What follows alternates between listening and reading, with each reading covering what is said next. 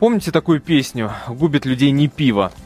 Так вот, там есть такие слова, ну, я подозреваю, что вы их не, не подзабыли. Но напомню, на всякий случай, чтобы вам стало ясно, зря нам не спорить, чтоб, вспомните про ужасный, про мировой потоп. Страшный ужасный ливень, все затопил тогда.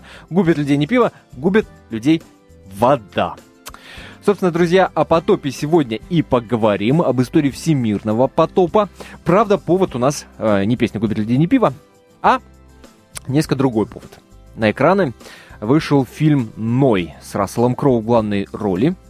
Пожалуй, э, это первая такая масштабная кинопопытка пересказать историю всемирного потопа. А между тем вариантов истории всемирного потопа и Ноева ковчега в том или ином виде, э, зафиксированных так или иначе э, в той или иной полноте, существует порядка сотни. Сотни, друзья. Вот так вот. А сам фильм Ной мог бы называться Зиусудра, Атрахасис, Утнапишти. Вот так вот. Может быть, и фильмы с такими названиями мы увидим в каком-то далеком, видимо, будущем с другими только актерами в главной роли.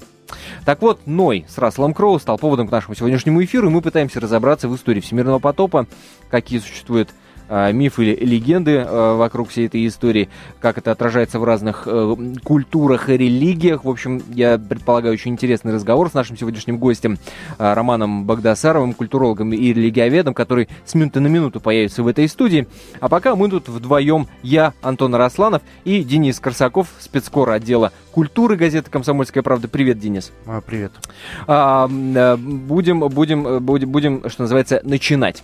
Так вот, Э, Денис Красаков э, тщательнейшим образом изучил историю всемирного потопа и даже написал не одну заметку э, касательно этого и про фильм Ной, и про то, кем Ной был вообще. Об этом чуть позже. А для начала, Денис, расскажи, пожалуйста, я так понимаю, что Ной сейчас лидер, вообще просто супер-мега-чемпион по ну, прокату народ идет со страшной силой смотреть. Он, да, он как-то неожиданно очень хорошо пошел именно в России, потому что в Америке он... Почему неожиданно? Ну, как, неожиданно. Как, как-то вот не ожидали ни голливудские даже аналитики, которые отслеживают сборы за рубежом, ни у нас, по-моему, не ожидали. Но в первый уикенд он собрал 17 э, миллионов э, долларов за 4 дня. Это колоссальная сумма, то есть для сравнения, вот новые 300 спартанцев, они за все время проката собрали 17 миллионов. Вот, и сейчас Ной собрал еще 6 миллионов в следующий уикенд, и сейчас у него 27 но, но мне кажется, таких результатов можно, ну, можно было ожидать, учитывая сам, саму тему, да? Ну, э, вот странно как-то, да, потому что, с одной стороны, у нас любят э, фильмы катастрофы, с другой стороны, все-таки Библия, она ассоциируется с чем-то таким нравоучительным, да, да с чем-то да. с запретами, с карой в данном случае, конечно, это кара, потому что Бог уничтожает не больше, не меньше а все человечество. Ну, просто нажимает такую кнопку reload, и, и все, что он сделал, все просто убирает. Но просто вот оставив буквально там нескольких людей, но и его семью, и, соответственно, э, животных, э, просто вот как, как банк такой животных, да, он составляет. Э, банк вот, животных. Да, и отправляет его э, на ковчеге в плавание. Вот, в общем, все это как, как-то не выглядит как э, ну, так, такой вот захватывающий э, сюжет именно в силу того, что он действительно очень часто уже воспроизводился и, и как-то не знаю, вот мне казалось, что все-таки библейские фильмы, они не будут таким пользоваться успехом, но тем не менее успех просто грандиозный. Вот, ну и... Но, э, как, как я понимаю, э, никакого, собственно, там нравоучения, никакого... Э, в, в этом фильме нет, да? Ну, это он... просто вот катастрофа-катастрофа. Нет, он... Это просто э, красивая картинка. Нет, нет, он вполне себе такой психологический, вполне себе мизантропический. Это фильм о том, что и Бог, в конце концов, может ошибаться, а а, с одной стороны, да, и раскаиваться в том, что он сделал, потому что, ну, даже в книге «Бытия» Бог же, в общем, раскаивается, прям открытым текстом это сказано в в том, а, что он вот ну, во что превратилось его создание, да. Вот, а с другой стороны, это история про Ноя, который пытается просто понять, чего, собственно, хочет от него Бог, потому что Бог же не разговаривает с ним впрямую, он разговаривает, как обычно, такими намеками. Угу. Вот, и э, плюс там, конечно, психологические все истории, потому что люди действительно крайне неприятные создания в этом фильме, они ломятся к Ною на ковчег, в общем, и в итоге у него получается все-таки как-то от них отбиться и путешествовать. Но э, ну, вот ты, когда смотрел этот фильм, ты сравнивал э, те знания, э, те ощущения, может быть, да, э, вот тот базис э, от библейских рассказов, э, истории всемирного потопа, там в разных религиях в той или иной степени э, отображенных. Как это у тебя лично соотносилось с тем, что ты видел на экране? Э, ну, там... Не возникало ли вопросов, так сказать? Потому что вопросов э, там, ну, ну, мы знаем, да, что и э, в некоторых исламских странах, например, этот фильм запретили к показу. Я не намекаю на то, что э, и, и ты значит, с ними, с ними в какой-то степени согласился, но не смущало ли вот э, то, что ты видишь на экране? Нет, э, не смущало. Дело в том, что в книге «Бытия» э, там, там же на самом деле истории Ноя посвящено ну, несколько страничек буквально. Да, да, Это история да, да, очень да, да, короткая, изложенная абсолютно конспективно. Вот, и простора для интерпретации там просто, ну, ну, море, да, и море э, там, и у теологов, да, которые занимаются этим всем, потому что комментариев там написано в тысячи, в десятки тысяч раз, наверное, больше по объему, больше, чем сама, чем, чем да, да, да, чем, сама, история. сама эта история. Вот, ну, естественно, у Дарна Ароновски, у режиссера была полная такая, вот полная в этом смысле артистический, да, художественный какой-то вот карт-бланш, то есть он на два с половиной часа мог домыслить, вот растягивать, домысливать все что угодно, пользуясь какими-то источниками, пользуясь собственной фантазией. А у него эта история, она его почему-то завораживала с детства, то есть он еще в школе там рисовал какие-то истории про Ноя, сочинял какие-то истории про Ноя, и в принципе это для него кино не характерное. Потому что Ароновский всегда был артхаусным режиссером, Абсолютно. Снимал да, всегда... здесь такой мейн мейнстрим и сни... пришел Да, и он снимал, он снимал всегда артхаусные картины, то есть он впервые, как бы, первый его успех был вообще микробюджетный абсолютно фильм «Пи» о математике, который пытается mm-hmm. понять э, тай, тайные механизмы происходящего в мире с помощью, собственно, числа пи. Черно-белый, снятый там на, на чуть не mm-hmm. любительскую камеру, но очень э, так прогремевший. Потом он снял «Реквием по мечте» в другой совершенно, правда, стилистике. Вот, но тоже за, в общем, за скромные деньги. Но который стал знаменит вообще, ну просто ну, который, да, прогремел на весь который мир. Который прогремел на весь точно. мир, который попал в конкурс Канского фестиваля, и, в общем, который все, все, кто увидел, я думаю, не забудут. Потом он снял дилогию «Черный лебедь» и «Рестлер», ну, две истории про людей э, прям противоположных профессий. То есть балерина максимально изысканная mm-hmm. такая профессия, изящная, и рестлер максимально грубая. И вот они, соответственно, там пытаются как-то вот осуществить свое предназначение. И вдруг внезапно вот он снимает, ну, и тоже история про человека, который осуществляет свое предназначение. Мы, мы продолжим наш разговор. А, я напомню, что пытаемся разобраться в, в, в истории всемирного потопа Ноева Ковчега. А, поводом к нашему эфиру стал выход фильма «Ной», собственно, с Расселом Кроу в главной роли. Вы в любой момент можете присоединиться к нашей беседе по номеру телефона, который озвучу после небольшой паузы.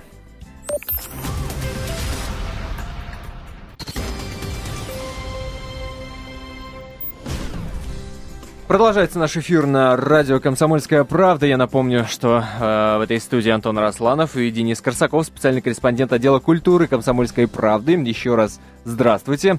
Э, ну что ж, напомню, что говорим мы об истории всемирного потопа, об истории Ноева ковчега. Поводом к нашему эфиру стал, собственно, выход фильма «Ной» с Расселом Кроу в главной роли.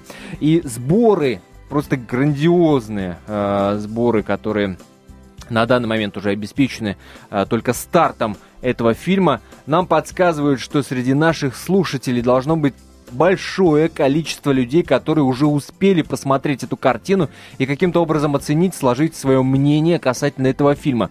Так вот, друзья, мы приглашаем вас к нашему разговору. Номер нашей студии 8 800 200 ровно 9702. 8 800 200 ровно 9702.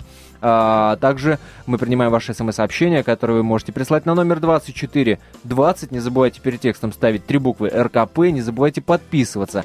Как вам фильм? Вот такой вот вопрос. Простой, казалось бы, с одной стороны, а с другой, не смутило ли вас чего? Со совпало ли это с вашими знаниями об истории всемирного потопа, о том, как он представлен в разных там э, религиях мировых и, и прочее, и прочее, и прочее. 8 800 200 ровно 9702. А мы пока представим долгожданного гостя э, Романа Богдасарова, культуролога и религиоведа. Здравствуйте. Добрый вечер. Добрый. Добрый. Мы уже тут с Денисом, э, с вашего позволения, начали немножечко затронули, так сказать, ну, историю да. Всемирного потопа. А, так вот, начать наш разговор мне хотелось бы, а, Роман, вот с чего. Вот с чего.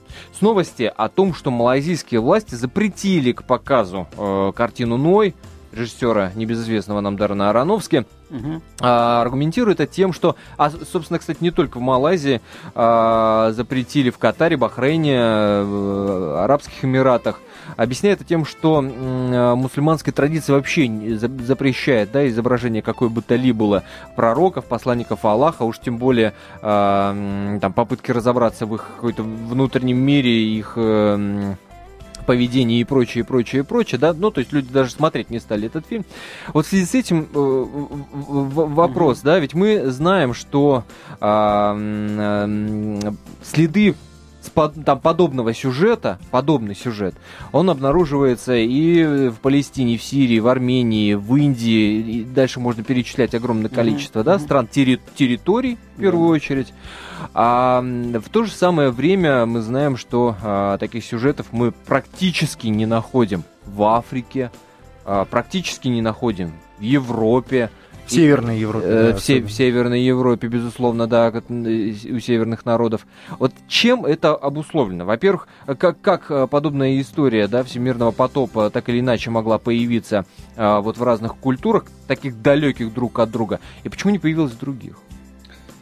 А. И ведь, и ведь появилась примерно там э, где-то плюс-минус э, э, в, в одно и то же время. Ну, так, от, относительно. То есть был ли, э, что, что э, легло в основу вот истории про всемирный поток? Был, были ли какие-то реальные события? Ну, это два разных вопроса. То есть первый вопрос, почему э, существует территориальная как бы ограниченность мифа о потопе, и второй вопрос, что легло в основу библейского рассказа о потопе.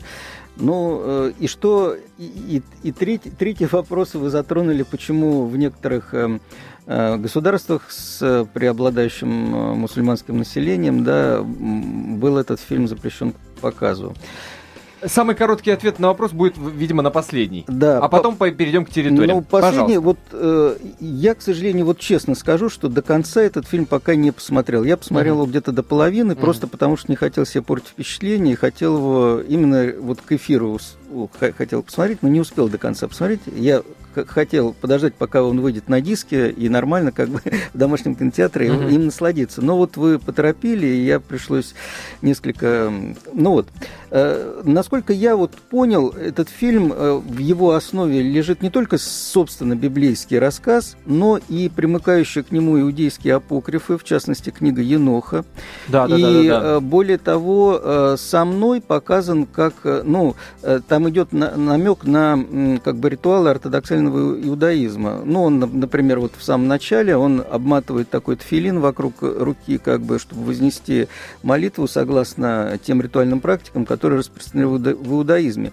Вот. Ну, и я думаю, что мусульмане просто усмотрели в этом некую дискриминацию по отношению к своей традиции, попытку узурпировать э, образ Ноя. Ага. Ведь мы знаем, что Нух это вот коранический да. Ной, он э, столь же важен, в принципе, для ислама, э, так же, как и Иса, так же, как и Авраам, так же, как и Моисей. Это очень... Обиделись они, понимаешь, кто же им мешал снять фильм про своего Нуха? Ну, я думаю, они ответят и снимут. Э, у них не залежится, у них сейчас очень большие возможности финансовые для этого существуют. И, возможно, какие-нибудь профинансируют так, это. понятно. За, запретом более-менее разобрались. О территории. О территории. А, да, о территории. Ну, э, вот этот э, миф о потопе это один из основополагающих культурных мифов. Он, э, и он э, на самом деле миф о потопе и миф о ковчеге они не обязательно совмещаются. То есть, вот, допустим, в Африке мы можем найти миф о ковчеге. То есть, э, мифы о некоторых, ну, как бы, о спасении жив, живых существ, да, о некое, ну, как бы, в некоем строении, да, вот у некоторых э, племен, Угу африканских мы это найдем, но не найдем там мифа о потопе. То есть ковчег не обязательно и связан касать, с потопом. И, и, в этих африканских мифах для чего они тогда строили э, аналог э, Ноевого ковчега, если, если не спасаясь от потопа? Э, там речь идет не о потопе, а именно о спасении живых существ. Ну, я сейчас не буду в это подробно углубляться. Хорошо, вот. хорошо. Угу. И третий миф, но библейский рассказ о Ное, как вот о персонаже, имеющем собственную историю, он еще более обширен. То есть там совмещены такие вещи, как насаждение вот первой виноградной лозы, да, то есть это миф, связанный с сельским хозяйством, с агрокультурами. Там совмещен миф о как бы о разделении народов, то есть о начале различных типов цивилизаций, mm-hmm. да, э, и о проклятии, да, которое получил первенец Хама Ханаан, да, то есть Ной, он такая перегруженная, я бы сказал, фигура в Библии, и, конечно, вот эта первая часть книги Бытия, она, с моей точки зрения, не может считаться исторической, то есть в целом, конечно, мы знаем, что Библия – это Ветхий Завет, э, частности, это историческая книга, потому что в ней отражены исторические события, mm-hmm. и это mm-hmm. может рассматриваться как исторический mm-hmm. источник. Но вот именно первая половина, посвященная допотопным временам и, скажем, до авраамическим временам, э, Авраам тоже в значительной мере, но все-таки уже меньше, да, все-таки скорее это мифологическая книга, чем историческая. Это понятно, но э, мы, под, когда мы говорим о э, мифах так или иначе, а уж тем более, когда мы говорим о мифе э, о всемирном потопе, мы подразумеваем, что за ним могли бы быть, да и не только мы, да, целое движение есть, которое называет, сейчас, называется, сейчас Денис мне подскажет, аркология или... Археология, археология да, да. это слово арк. Да, да, да, да, английский ковчег. Люди, да? которые ищут Люди, которые ковчег, пытаются найти да, доказательства всей этой истории, мы подразумеваем подразумеваем, что за ним могли бы быть какие-то реальные события. Может быть, именно этими событиями а, могло быть обосновано, что на одних территориях этот миф существовал, а, а на других нет. Да, безусловно. Ну, теперь вот перейдем к реальным событиям. А, дело в том, что попытки... Извините, э, извините, э, Роман, прежде чем перейдем к реальным событиям, мы примем первый телефонный звонок. Павел, пожалуйста. Э, здравствуйте. Здравствуйте. А вы знаете, что в Библии приведены точные размеры этого судна, ковчега. И эти размеры, они как раз, э, то есть, это на самом деле описание подводной лодки. То есть, если бы ковчег был длиннее, чем он есть, ну, по Библии, он бы разломался на волнах. Если бы он был там, ну, в ширину другой, он бы перевернулся на волнах. То есть, э, согласно археологическим исследованиям, то время даже не было каких-то больших судов, люди не строили. А там дано точное описание э, корабля, который мог плавать по морю, по инструкция по его герметизации. То есть угу. это, ну, как в то время могли люди обладать такими знаниями. Сейчас, да, спасибо вам большое за вопрос. Сейчас а, Роман Багдасаров, культуролог, религиовед, который у нас сегодня в гостях, ответит на него обязательно. А, ну, да, там даже цифры приводятся, да. А, некоторые исследователи э, переводят это в современные, в метры переводят и говорят о том, что размеры получаются примерно такие. 137 метров в длину, 23 в ширину и 14 в высоту. Ну, здесь э, вот на конкретном метраже я бы не стал все-таки фиксироваться, потому что точное соответствие библейских мер современным все-таки мы не можем до конца с точностью установить. Да, я, но поэтому можем, я и говорил, что но, некоторые исследователи. Да, но мы конечно. можем зафиксироваться на пропорциях. Вот пропорции, да, они вполне однозначные, и они, допустим, не знаю, как насчет подводных лодок, но они лежат в основе многих, э, не многих, но ряда соборов средневековых, которые строились в Европе, готических в частности, потому что они строились во образ именно Ноева ковчега. Прервемся на небольшую паузу, друзья. Впереди вас ждет свежий выпуск новостей. А буквально 4 минуты мы вновь в студии прямого эфира радио «Комсомольская правда». А, расспрашиваем вместе с Денисом Корсаковым Романа Богдасарова, культуролога и религиоведа, об истории всемирного потопа, о мифе о всемирном потопе и новом ковчеге. И принимаем ваши телефонные звонки по номеру 8 800 200 ровно 9702. Ваше мнение о фильме «Ной» и вопросы милости просим.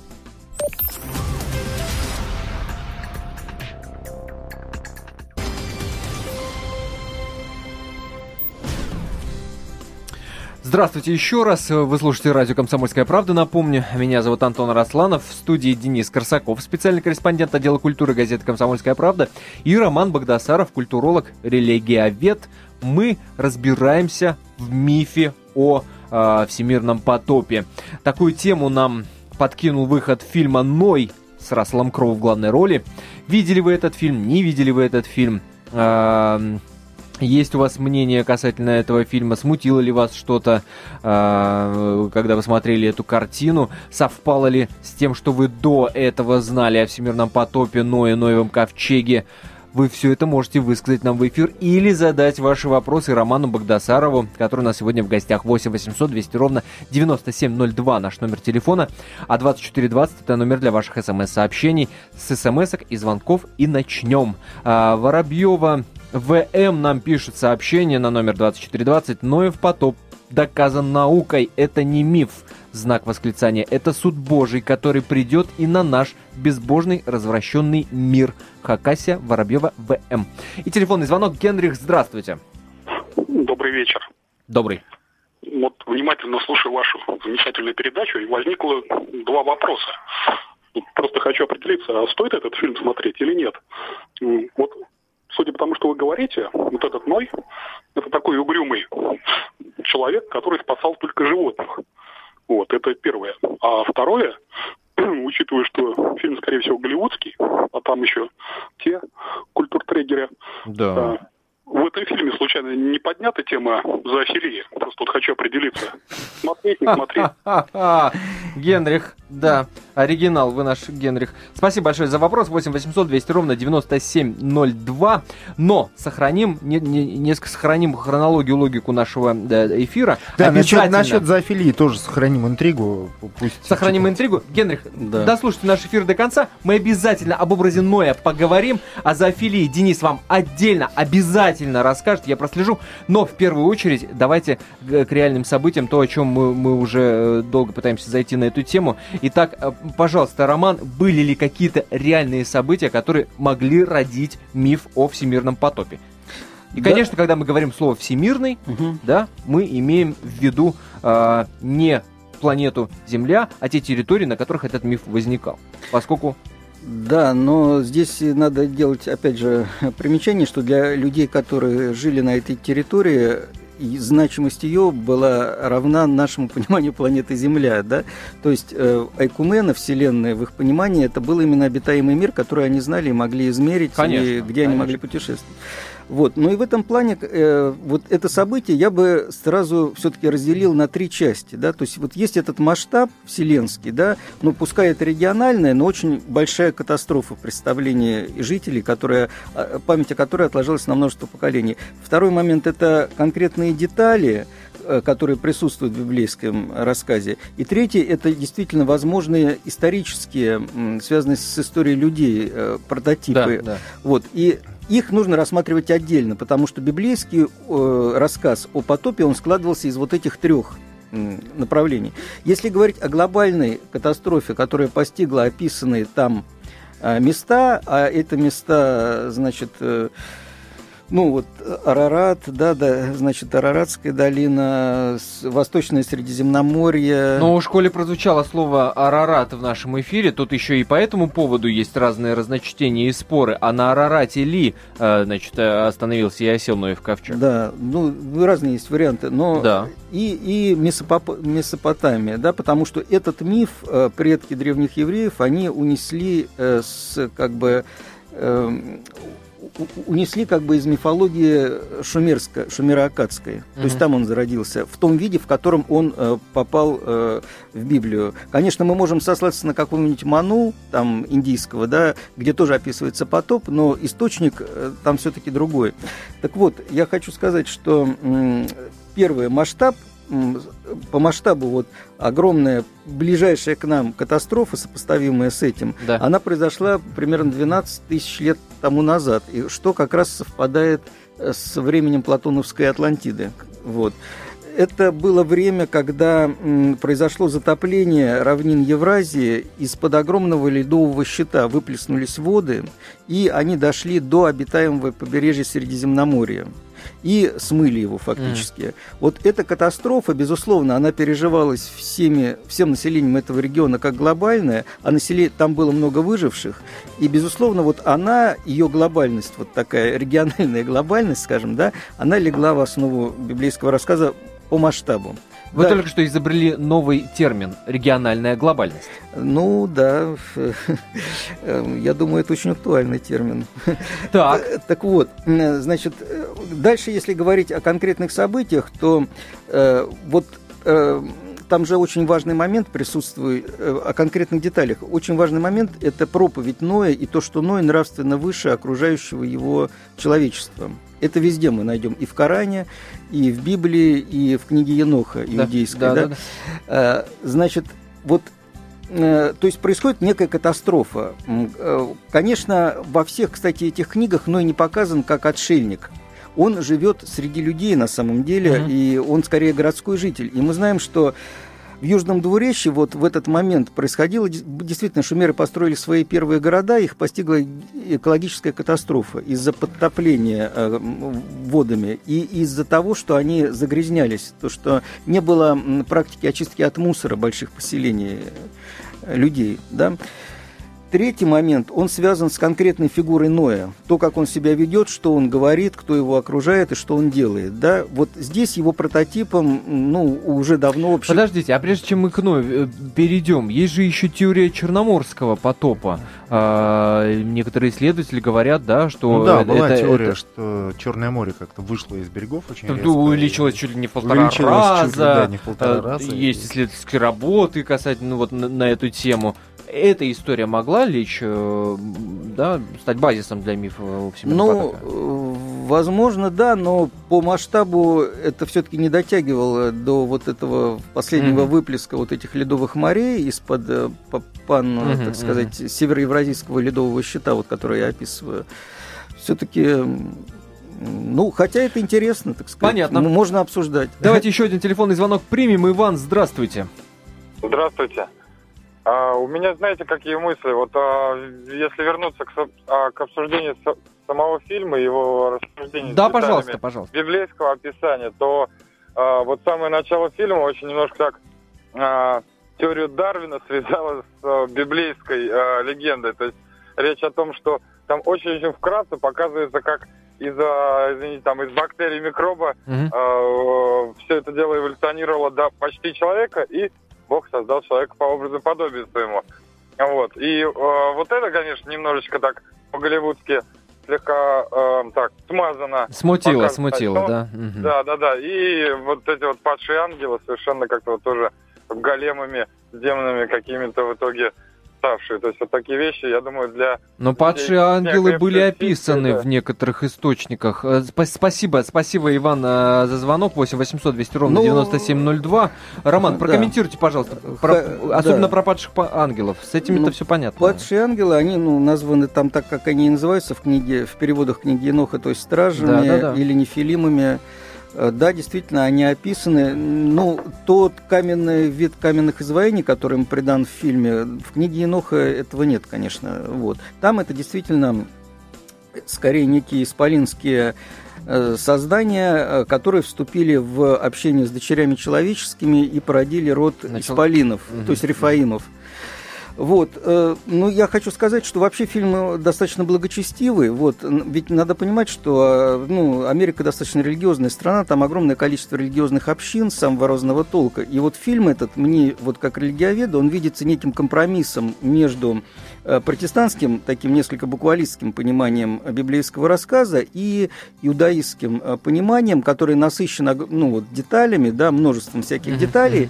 И вот фильм, он мне представляется таким компромиссом. Кстати, там учтена, учтена позиция ислама. А ведь в исламе Ной предстает очень таким радикальным, можно сказать, революционным деятелем, который обличает э, и буквально не только обличает, он даже призывает э, Бога покарать нечестивцев, которые э, окружают его. То есть, как, как бы, допустим, если э, христианский Ной, он, э, ну, 120 лет, согласно некоторым источникам и святоотеческим толкованиям, он призывал к покаянию э, людей, да, да то да, да. коранический Нух, он уже с ним, ему сразу было ясно, что эти люди не покаются, и надо как-то от них, в общем, избавляться и что-то заново начинать. И вот как раз образ Рассела Кроу, он как раз все это пытается в себе совместить. Все... И вашим И нашим. Да, да, да. То есть он очень, кстати, толерантный фильм и очень такой серьезно продуманный с этой точки так, зрения. Так что, может, и надо было посмотреть э, малазийским властям этот фильм, прежде чем запрещать его на территории своего государства. Друзья, э, впереди вас ждет небольшой перерыв, э, свежий выпуск новостей, без, обязательно послушайте.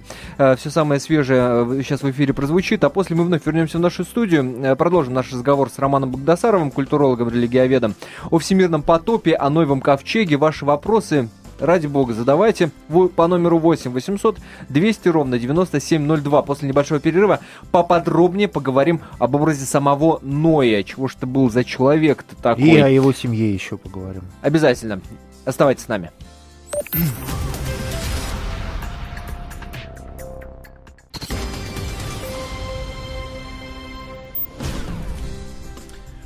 Продолжается наш эфир на радио «Комсомольская правда» в студии Антона Росланов, Денис Корсаков, специальный корреспондент отдела культуры газеты «Комсомольская правда» и Роман Богдасаров, культуролог, религиовед, наш сегодняшний гость, которого мы с пристрастием допрашиваем, допрашиваем касательно мифов о всемирном потопе, мифов о Ноевом ковчеге, а, говорим мы об этом, поскольку на экраны а, наших кинотеатров вышел фильм «Ной» с Расселом Кроу, и ждем мы ваших мнений относительно того, а, подтвердили ли ваши знания вот этих мифов этот фильм, или наоборот, чем-то вот смутил он вас, как, например, Иван рассказывал в прошлой части нашего эфира, или ваши вопросы нашему гостю Роману Богдасарову вы можете задать по номеру телефона 8 800 200 ровно 9702. 8 800 200 ровно 9702. А 2420 это номер для ваших смс-сообщений.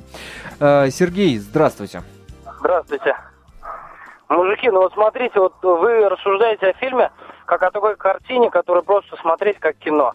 Я вот честно очень люблю фильмы, хожу очень часто в кинотеатры. На этот фильм я пошел с супругой в 10 утра.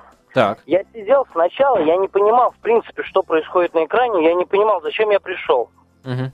Потом меня, вот знаете, как камень в груди сковало, да, и не отпускало вообще ни на секунду. То есть все эмоции, которые там показаны, вся суть картины настолько, э, я вот как бы так сформулирую, жесткая, она реально жесткая, что ты смотришь, я в конце супругу взял за руку в тот момент, когда они всей семьей, когда он пришел к своей жене на горе, он взял, я взял супругу за руку, подвел к глазам, а у меня слезы текут, представляете? Я ничего с собой не смог поделать, потому что реально картина, она пронизывала меня. Вот. И я не понимаю, как о ней можно разговаривать, как, о, как в таком, знаете, порядковом фильме. Это, вот это, это, это, это в том числе ответ на вопрос Генриха, который звонил и спрашивал, стоит ли смотреть фильм. Вот Генрих, Сергей вам говорит, что фильм смотреть стоит совершенно точно и однозначно. Но, Сергей, а мы же пытаемся разобраться, чего, э, так сказать, э, базис-то какой. Вас ничего в этом фильме не смутило? Все вам понравилось, все здорово, э, слезы на глазах, фильм меня удался? ничего не смутило, извиняюсь, что перебиваю. Угу. Меня ничего не смутило. Я считаю, актеры сыграли просто настолько великолепно. Ни одного актера нельзя убрать из этого фильма. Все, все настолько гармонично смотрятся, mm-hmm. что хочется смотреть, смотреть и смотреть. И они реально сыграли так, что я вышел из кинотеатра, и пока шел до машины из кинотеатра, у меня настолько мысли переголошились в голове, я столько вопросов жизненных поменял в себе уже за этот О период, как. пока шел О до как. машины. Спасибо, Сергей, большое за звонок. 8 800 200 ровно 9702. Ну и мы продолжаем разговор, э, продолжаем э, говорить о том, кем все-таки был Ной, что он был за человеком, и э, вот можно ли по Библии, по шумерским, там, допустим, источникам, по древним источникам, мифам, как-то восстановить вот его вот психологический некий портрет и, и его судьбу, как, какой она могла быть в реальности? Ну, вот да, мы переходим к самому Ною, к его образу, который, безусловно, был заимствован из шумерских мифов, хотя это не столько мифы, это определенные летописи, ну, которые, в которых просто мифологическое сливалось с историческим. И здесь можно даже датировать э, жизнь шумерского прототипа Ноя. Это э, Н, то есть один из верховных жрецов города Шурупака э, второй половины четвертого тысячелетия до нашей эры, да, то есть примерно 3500 лет назад вот, как бы он жил, и он поклонялся Богу, культ которого утрачивал свое значение. И мы именно вот таким и видим Ноя, то есть он поклоняется одному Богу, и ему как бы служит, да, и слышит его голос, да, в то время как этот голос совершенно не очевиден для других людей, которые вступают с ним в конфронтацию и так далее. И он даже не очевиден для его предка Мафусала, который уточняет, а что же ему сообщил Бог, да. Вот, и в этом плане, ну, там, конечно, очень много различий, хотя он тоже строит ковчег, но делает он это тайно. Вот э, Утнапиштим, или как его позднее, в более поздней традиции называют Зиусудра. Вот, э, здесь-то как бы непонятно, то ли тайно, то ли он открыто строит этот ковчег. Ну, вот, там у него нет сыновей, у него есть дочь у Шумерского вот, который он берет с собой. Вот. Ну, там очень много, э, я не буду проводить этих аналогий, потому что в фильме, я говорю, что э, шумерская как бы прототип, он не был реализован. То есть здесь они все такие отшельники, все, угу. все достаточно сказочно и мифологически в этом фильме. То есть это фильм смотрится скорее как притча, а не попытка исторической реконструкции. А, и еще давайте поговорим про семью, собственно, Ноя и в частности про э, проклятие, которое пало на его сына Хама, э, благодаря которому сыну в русском языке, собственно, появились слова хам, хамство и так далее. История там, собственно, такая, что э, хам уже после того, как потом закончился, после того, как э, Ной и семьей стали как-то обустраиваться на э, появившейся земле, э, хам увидел своего отца, э, ну, нетрезвым сильно, угу. да, и обнаженным к тому же. Вот. И он рассказал об этом братьям. А, и братья проявили как бы себя как благочестивые э, сыновья. Они так вот постарались, не глядя на отца, как-то прикрыть его наготу. Ну да. Вот. А, и когда Ной протрезвел и очухался, пришел в себя, он, значит, соответственно, проклял. А, причем проклял он не Хама за его, соответственно, хамское поведение, а проклял он его сына Ханаана. Да. Вот. А что это за история? Почему, во-первых, был проклят именно сын Ханаан? Почему не был проклят сам а, Хам? И почему увидеть обнаженного отца это считалось э, таким чудовищным преступлением, что за него можно было проклинать э, еще не родившегося даже ребенка? Ну, вообще, э, в, в логике библейского рассказа Хам не мог, не мог быть проклят, потому что он получил вечное благословение – когда они увидели радугу. И это был знак нового завета Бога с человечеством, и никто из видевших радугу не, не мог быть омрачен никаким проклятием. Поэтому проклятие как бы пало на Ханаана, первенца Хама. Э, я, кстати, хочу заметить, что вот это очень небезобидный рассказ – он стоил э, как минимум двух, двух таких, э, если не геноцидов, то во всяком случае, ну, серьезных э, конфликтов. То есть первый конфликт – это завоевание народом Божиим Палестины, да, и изгнание оттуда и подчинение хананских племен, и это именно обосновывалось вот этим рассказом, то, что Ханаан проклят, Ханаане даже, и их потомки должны быть обращены в рабов, и с ними можно делать все, что угодно, если они не подчиняются требованиям как бы богоизбранного народа. Да? И второй момент, это уже христиане постарались как бы в период уже, так сказать, средних веков, когда тем, что Хам – это вот такой вот непонятный какой-то сын Ноя, стяжавший то ли проклятие, то ли неблагословение. В, ха, в хамиты были записаны жители Африки, вот. А, а кстати, жители да, новооткрытых, да, да, да. новооткрытых земель уже нового света были записаны аж в Каиниты, э, вот римским престолом, mm-hmm. католиками. Вот. И, в общем, это ничем хорошим не кончилось, как не для африканцев, которых можно было на законных основаниях обращать в рабство, и так и для, значит, эм, жителей Америк, которых, э, которые объявлялись богом проклятым семенем. Но это продолжалось вплоть до 60-х годов, когда в 60-е годы прошлого века негров э, в Америке на полном серьезе называли потомками да, да, да. хама. Хам. Причем называли там, выступая по национальному телевидению, там приверженцы этой идеи. Уже при Кеннеди. Да, я хочу уже... сказать, что вот это деление на три ветви, Сим, Хам и Афет, вот то, как оно в древнеиудейских источниках, оно достаточно гибкое и мобильное. То есть оно появилось где-то в середине первого тысячелетия до нашей эры, и оно обозначало э, значит, народы, которые были союзниками Израиля, народы, которые сохраняли нейтралитет, и народы, которые были э, враждебно настроены по отношению к Израилю. И вот в зависимости от политической обстановки, да, э, вы, эти народы там менялись. То есть, на самом деле... А, давайте примем телефонный звонок. Алексей. А, здравствуйте. Здравствуйте. А, Алексей. Коротко, Леш, ради а, бога, коротко.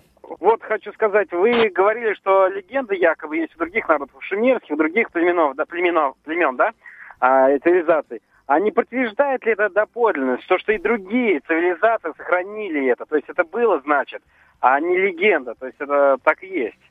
Даже я знаю у американских цивилизаций. Понятно, да, вопрос это... понятен, было или не было. Алексей, мы уже много говорили об этом э, в эфире. Однозначно ответа на этот вопрос как мы понимаем. Было, было больше, чем описано в Библии, я вам так скажу. Это, это, это уж совершенно точно, да. А, мы обещали Генриху ответить на вопрос, э, Денис, э, по поводу спасал ли только животных и по поводу темы зоофилии. Нет, там нет темы зоофилии. Э, вот там Генрих, сложные, спокойно, спокойно идите в, в кинотеатр. Там сложные психологические отношения между там, Ноем, его детьми и так далее. Вот, но и, соответственно, между детьми и их женами, да скажем так, между вот этим вот восстановлением человечества, там, дальнейшим его размножением. Но Ной действительно персонаж там достаточно такой э, мрачный.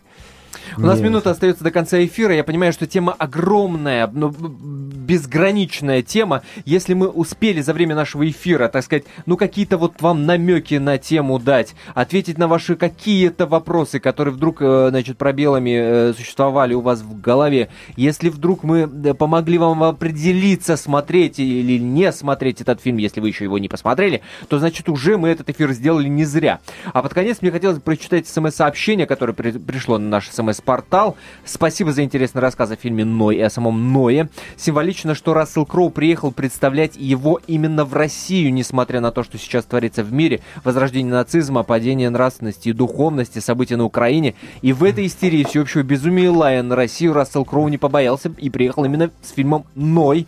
Может, он и почувствовал человеческую суть и предназначение России, знак вопроса и знак восклицания. Но он почувствовал, что Россия очень растущий рынок, и тут Спасибо массу денег можно собрать. И в каком-то смысле